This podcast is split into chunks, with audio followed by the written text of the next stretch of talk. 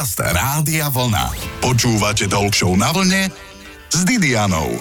Milé poslucháčske združenie, viete si predstaviť, že by ste boli plastickým chirurgom? Že by ste ľuďom uľahčili život, robili ich spokojnými? Alebo naopak, mm, nespokojnejšími, lebo aj takí sú, čo si budeme hovoriť. Mojím dnešným hostom je však skvelý chirurg, ktorý robí ľudí spokojnými. Veľký profesionál, doktor Gabriel Šlárko. Dobrý deň. Krásny deň prajem. A čo zvykne robiť plastický chirurg v nedeľu na práve poludne? No podľa toho, či pracujem alebo či nepracujem, pretože operujem aj cez víkendy niekedy. Normálne že v nedeľu na práve poludnie niekomu o, robíte ovisnuté viečka? Presne tak. A celkovo tak máte teraz veľa práce, alebo tak akurát? Práce je dosť veľa.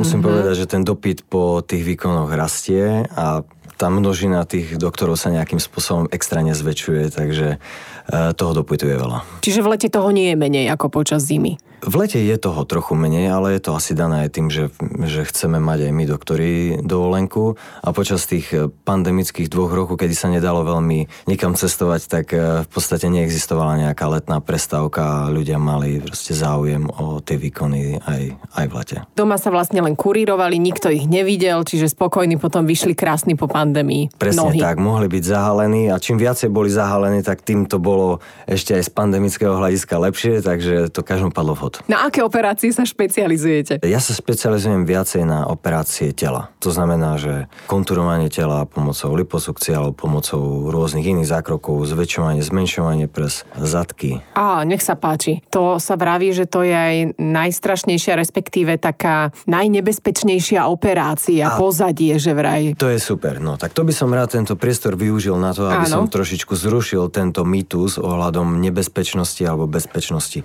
Ak to poviem všeobecne, všeobecne každý jeden zákrok má nejaké svoje riziko vzniku komplikácií. Ak sa bavíme o tom, že áno, že prebehli v médiách tie správy o, o umrtiach žien počas alebo potom zväčšení. A to najmä v Amerike a v Mexiku, lebo si dávali u neprofesionálnych chirurgov tieto zákroky tak, robiť. Presne tak. Takže ono, akýkoľvek zákrok môže byť v rukách nesprávneho lekára alebo dokonca nelekára, veď aj takých podvodníkov máme, môže byť nebezpečný. V rukách profesionála je veľmi bezpečný. Vždy si overte, ku komu idete. Ako sa to dá overiť, že lekár je dobrý pán doktor? Poradte. Čo najčastejšie ženy využívajú je, že majú nejakú osobnú referenciu na toho lekára. Mm-hmm. Takže toto je, myslím si, že taká...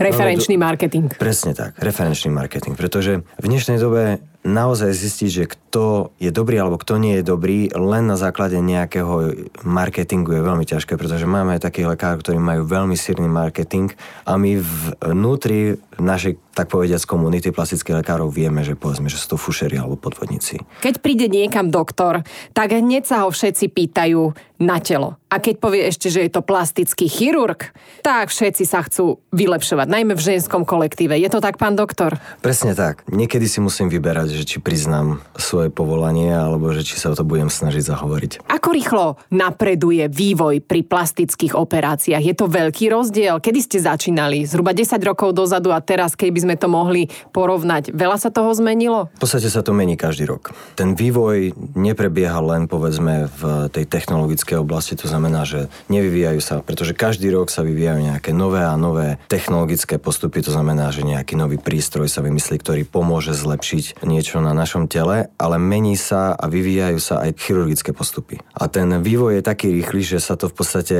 nechcem povedať, že nedá stíhať, ale ak sa chcete špecializovať na niečo, aj tak máte dosť roboty na tom, povedzme, ak sa špecializujete na nejaké 2-3 typy operácie, aj tak je to dosť. Máme to práve poludnie, trávime ho s plastickým chirurgom Gabrielom Šlárkom. Počúvate vlnu a už o chvíľku sa dozviete, čo treba na to, aby sa operácia vydarila. Okrem dobrého chirurga. Počúvate Talk na vlne s Didianou. Počúvate veľmi dobré rádio Vlna a mojim hostom je dnes plastický chirurg Gabriel Šlárko. Od čoho závisí pán doktor, či sa operácia podarí? Od spokojnosti klienta. V zásade, ak sa bavíme o tom, že to hodnotia plastickí chirurgovia, ak sú také štúdie, že hodnotia výsledky plastických chirurgovia, vždy sú tie známky oveľa horšie, ako keď to hodnotia samotní tí klienti alebo nejakí iní klienti. Takže plastickí chirurgovia sú najhorší kritici. Ale tak existujú aj väčšine nespokojní klienti, nie? O tom svedčia aj tie operácie, ktoré sa potom vlastne opakujú, nie? Však niekto má aj 10 plastických operácií nosa. Stále Áno, nie je samozrejme, samozrejme sú aj väčšine nespokojní klienti, ale mm, neviem, aby som tu nevyklopáva, Áno, ale áno. až také časté to nie je. Koľko musí urobiť pre tú úspešnosť operácie pacient a koľko lekár, aby sa ten zákrok dobre zahojil a tak ďalej? Závisí to od zákroku k zákroku. Sú niektoré zákroky, kde e, výsledný efekt závisí o 95% od lekára a sú zákroky, kde by som povedal, že to môže byť aj, aj 50 na 50. Že 50% závisí od toho, ako to urobí lekára a rovným dielom je to aj na, na tom samotnom klientovi alebo pacientovi, ako sa to zahojí. Po tom konkrétnom zákroku dostávajú pacienti aj nejaké pravidlá, že ako sa po tej operácii majú správať, pretože e, mám skúsenosť osobnú, že mi povedali tesne po narkoze, ako som sa prebudila, že toto robte, toto robte a ja už som si o minútu nepamätala, že čo mám robiť. A potom, keď ma prepustili, žiadny papier som nedostala a bol trochu problém. Ale to bol normálny ako chirurgický zákrok brucha, čiže jazva zostala, áno, ale pretože som sa o ňu nesprávne starala. Dostávajú pacienti noty, ako sa správať po operácii? Dostávajú v zásade presné noty. Niektorým ja dokonca ešte aj sa snažím natočiť videá, im dávam videá, aby Á, vy by som mal taký pocit, že, že, mám taký pocit, že by ich to nejakým spôsobom zmiatlo, čo je napísané, tak im to natočím na video, aby to vedel. Ale to, že im to dám a že im to aj 6 krát zopakujem, ešte stále neznamená, že tí ľudia sa tým budú aj riadiť. Tak si zopakujme také základné pravidla, ako sa starať o jazvu napríklad. No závisí od toho, že aká, aká doba ubehla od, eh, od samotnej operácie. Dajme tesne po operácii, že Česne je... pod operácií budete pravdepodobne len sa sa starať o jazvu, dezinfikovať, alebo mať ju len prelepenú podľa toho, že ako a kde sa tá jazva nachádza.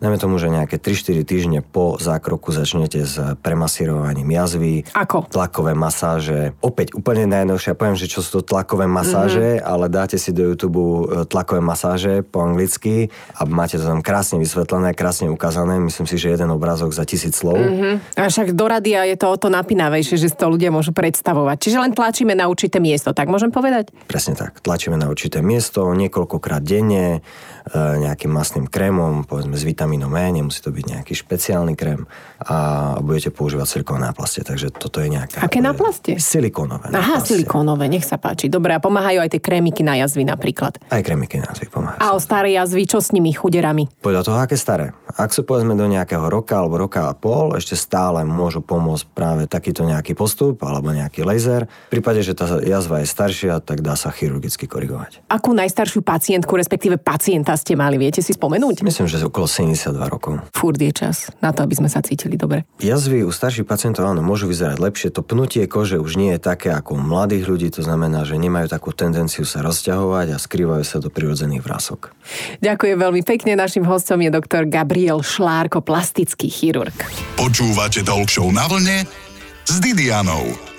Minule som bola v posilňovni a vedľa mňa behal taký sympatický muž, stále sa na mňa pozeral, potom za ním prišla iná dáma, hovorí mu ahoj, on jej hovorí ahoj, čo si dnes robila a ona hovorí ale viečka a on že ja som robil raz nos a raz prsia, to bol plastický chirurg a ja že čo na mňa tak pozera, asi mi chcel niečo vylepšiť. Vy to tak máte, že si pozeráte ľudí, pán doktor, že občas tento by potreboval zašiť uši, aby mu to jedno menej odstávalo, tento by potreboval vylepšiť nos, alebo táto dáma. Máte to tak, že pozorujete ľudí, že čo by na nich vylepšili? Nie, vôbec nie. Ako táto profesionálna deformácia ma, chvála Bohu, obchádza nejakým spôsobom, alebo, nejaký, alebo si ju držím len na ten pracovný čas, ale ako nále končím v práci, tak vôbec takto nehodnotím, ani, ani nesúdim ľudí, ani, ani aj keď dokonca za mnou prídu vlastne tie ženy na konzultáciu a niektoré, tak neviem, či môžem povedať, že šalamúnsky sa ma opýtajú, že čo by ste na mňa vylepšili, na tieto otázky vôbec nereagujem. A to je dobré. Ja som napríklad išla si dať urobiť viečka a tak som dúfala, že prídem a doktor mi povie, že ale vy to vôbec nepotrebujete. A on že, hm, a kedy dáme termínik? Takže tiež to nevyhovárate tým pacientom. Čo vlastne vyhovárate pacientom? S čím, keď prídu? Máte také prípady? Určite viem aj otočiť eh, ľudí. Ak mám taký pocit, že tá motivácia je veľmi zlá, alebo že to očakávanie toho výsledku je absolútne nereálne, alebo cítim, že ten človek je nejakým spôsobom eh, veľmi problémový v zmysle toho, že akokoľvek by ten výsledok bol fantastický, tak nebude spokojný, tak to sú proste pre mňa kritériá, kedy sa do toho nepustím. Sú aj ľudia, ktorí sa nechávajú hýzdiť? Robia sa také operácie u nás, že si nechajú vybrať nosnú prepážku napríklad, aby vyzerali ako mimozemšťania? Určite sa to robí. Nie, ja som, ja som takýchto ľudí nemal. Ja si myslím, že každý nejakým spôsobom aj z tých plastických chirurgov priťahuje k sebe nejaký typ klientely a ľudí, ktorým za nich chodia. Takže ja asi chvala Bohu, tento typ ľudí nepriťahujem, aby za mnou chodili s takýmito požiadavkami. Čo u nás vedie na Slovensku? Ktoré druhy operácií? Viečka,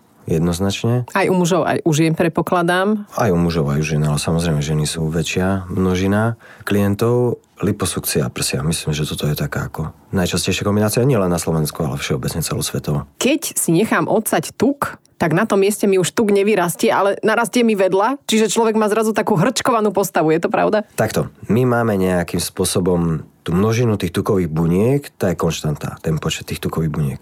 Ak ich odsajeme z nejakej oblasti, tak tam už nové tukové bunky nebudú, ale tie, ktoré tam zostanú, stále nejaké tukové bunky tam musia zostať, tak tie sa môžu zväčšiť. Ale ak povedzme niekto po tej liposukcii začne priberať, čo samozrejme nie je úplne najsprávnejšie, tá oblasť, ktorá povedzme, dajme tomu, že bolo odsaté brucho, no tak na tej oblasti to nebude až tak vidno, ale ak sa povedzme neodsali boky, no tak zrazu vám priberú boky, čo urobí takú veľmi nesymetrickú a neproporčnú postavu. Do keľu, čiže odsávať či neodsávať? No keď odsávať, tak poriadne. A nepriberať. A nepriberať, určite. Koľko času potom venujete opravným operáciám? Je nejaká záruka, že dobre, nechala som si odsať tuk, ale že ste mi ho, čo ja viem, že zle odsali? Samozrejme, no tak e, každá operácia, každý zákrok má nejaké svoje riziko komplikácie a to nie je len zdravotné, ale aj estetické, čo sa týka nejakého estetického výsledku tej operácie.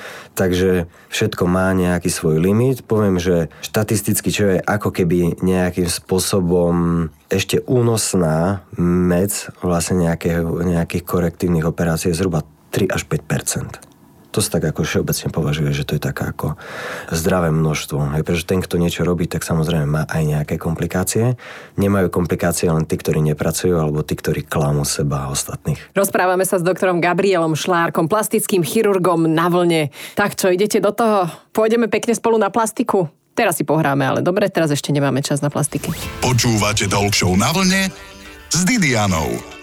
Teraz si určite dajte hlasnejšie rádio. Možno ste ho mali hlasnejšie aj pre hudbu, ktorú hráme, je výborná, ale tak budeme sa rozprávať o veľmi zaujímavej plastickej operácii. Predpokladám, že na Slovensku aj veľmi chcenej pán doktor Gabriel Šlárko. Je to tak? Sú prsia tá operácia, ktorá vedie tiež? Je to jedna z operácií, ktorá vedie a je to jedna z operácií, ktorá je nejakým spôsobom vždy vnímaná v rámci, v rámci toho oboru plastickej chirurgie ako top. Hovorí sa, že čím má žena väčšie prsia, tak tým má chlap menej rozumu. Ako hlúpých mužov máme na Slovensku? No, musím povedať, že tu je ten trend taký, že mám pocit, že, že nám muži múdrej Áno, dobre, mm-hmm. a naopak mm-hmm. ženy, hej.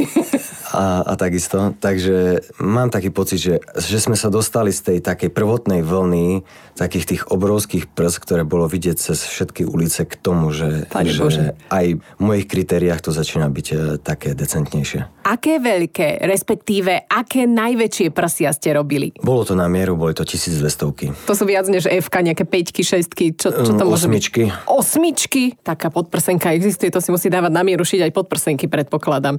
No a ako sa potom na takých veľkých prsiach spí? To sa vás, pán doktor, asi pýtať nebudem, vy asi nemáte urobené prsia, ale čo potom s takými no, prsiami? No na si veľmi nepospíte. Mm-hmm, to musí byť veľmi zaujímavé. E, spať vlastne, keď si predstavíte jogu, tak v polohe hada. Je dôležité tieto implantáty potom aj meniť po plastických operáciách e, prs? Takto, teraz už ten úzus nie je taký, ako bol kedysi. To znamená, že v prípade, ak implantáty nespôsobujú nejaké ťažkosti, v zmysle napríklad prasknutia alebo kapsulárne kontraktúry, tak, tak implantáty zostávajú. Predstavme si, som u vás na konzultácii a hambím sa vyzliecť. Čo mi poviete? Musím povedať, že áno, že aj keď sa ženy hambia, tak e, ale ani jedna z nich e, sa neodmietne vyzliecť. Poviem, že bez toho to bohužiaľ nepôjde. Ešte vám žiadna nepovedal, pán doktor, ale otočte sa. Očami áno, ale slovne ani raz. A potom teda ako uvoľníte hamblivú pacientku? Tak samozrejme nezačínam tým, že keď vôjde do dverí, tak jej poviem, aby sa vyzliekala. Mm-hmm. Snažím sa trošku celkovo, ak vidím, že pani alebo slečna je nejakým spôsobom v strese z tej našej konzultácie, tak nejakým vtipom sa snažím uvoľniť atmosféru, aby, aby som povedal, že v podstate nijak z nej neobudne, ja do nej nekusnem, proste nemusí očakávať nič katastrofálne, že sa bude počas tej konzultácie diať. Myslím si, že ani jedna zatiaľ nebola taká, aby, aby sa nejak príliš dlho ošívala. Robia sa predtým aj nejaké zdravotné prehliadky, že či sú tie prsia v poriadku, alebo ich len nejak matom zistíte a Okreslíte ich potom hneď, alebo dostanem obrázky, ako budú vyzerať? Pohľadom a pohmatom, ale samozrejme ja nemám ani rengenové oči, ani ultrazvukové prsty, takže ku každej operácii prst potrebujeme aj vyšetrenia prsníkov. Proste máme takéto štandardy. Nie všetky kliniky to majú, alebo nie všetci lekári to majú, ale my tieto veci vyžadujeme, aby sme aj z forenzného hľadiska aj my boli krytí a aby tie klientky vedeli, že povedzme pred operáciou, že bolo všetko v poriadku. Takže toto my vyžadujeme a toto takisto proste takúto hĺbkovú kontrolu a hĺbkové vyšetrenie prsníkov nechávam na, na takéto vyšetrovacie a zobrazovacie metódy. Je jedna z najčastejších otázok asi aj, že či to bude bolieť? To je úplne hlavná vec vlastne, ktorú, ktorú tie ženy trápi, že, že samozrejme jednak sa boja toho, ako to bude vyzerať, ale najväčší strašiak je eh, jednak anestéza a potom tá pooperačná bolesť. Ej, takže väčšinou je ten samotný strach z toho, ako to bude bolieť, oveľa väčší ako tá samotná bolesť, ktorá po tej operácii je. Takisto tie techniky a tie, a tie chirurgické postupy sa zmenili.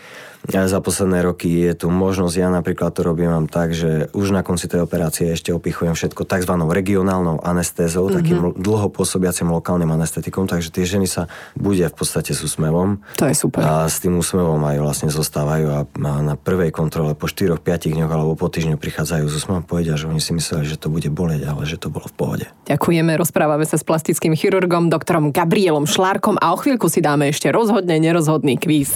Počúvate Talk Show na vlne s Didianou. Počúvate Rádio Vlna. Na programe máme rozhodne nerozhodný kvíz. Našim hosťom je plastický chirurg doktor Gabriel Šlárko. Toto je pán doktor kvíz, kde si vyberiete jednu odpoveď. Vôbec to nie je jednoduché, lebo väčšinou sa rozhodnúť, hej, tak to je najťažšie. Pán doktor, skalpel alebo nožnice? Skalpel. Prečo? Máte ho rád? Ak to mám teraz nejakým spôsobom racionalizovať, No, tak e, nemusíte. asi ho mám radšej. No. To sa nejak ostrí ten skalpel, alebo vždy nový potrebujete? Nie, to sú všetko jednorazové veci. Čiže to raz použijete, potom to vyhodíte? Hm, Tak akože na jedného človeka, ale tak áno, niekedy použijem na jedného človeka aj štyri. Ale to sú len tie čepielky, nie celé tie. Á, dobre, ja, že bože, aká spotreba v tejto plastickej chirurgii a že čo je to také drahé. A aké nástroje najčastejšie používate pri operáciách? Ne? Najčastejšie tzv. elektrokoaguláciu. To je čo? No a to je taký prístroj, ktorý zastavuje cievy, ale dá sa tým aj preparovať, aj zastavovať krvácanie, takže používam hlavne to. Steh krížikový alebo neviditeľný? To je pri vyšívaní sa to používa. Neviditeľný. OK. Sestrička či radšej dve sestričky? Dve. Narkóza alebo dobrý spánok? Dobrý spánok. A rozhovor o vašej práci alebo o počasí? O práci. Tuk, odsať alebo kačacia masť alebo taká dobrá slanina z mangalice. Tu sú až tri možnosti odpovedí. Odsať. Odsať, dobre, čo sa robí s odsatým tukom z brucha a zo stehna? To je taká mimo otázka. Čo sa s ním robí? To sa No, len tak vyhodí? dáme do prsa alebo do zadku, alebo ho vyhodíme do koša. To sa dá spracovať ešte, bože, aké praktické. Tak v kuchyni, že nič sa nevyhodí. Vtipe o lekároch alebo o prsiach. O lekároch. Jeden o prsiach si pamätám, že hovorí muž žene, to sú ale krásne prsia, sú práve? A ona hovorí áno, ale iba jedno. A obec s rádiom vlna alebo bez rádia? Tu je potrebné povedať s rádiom vlna, lebo mám podozrenie, že potom to nebudeme vysielať. S rádiom vlna. Ďakujeme veľmi pekne. Našim hostom bol super skvelý respondent, pán doktor plastický chirurg Gabriel Šlárko. Ďakujem veľmi pekne. Ďakujem veľmi pekne za rozhovor. Počúvate Show na vlne s Didianou. V nedeľu po 12.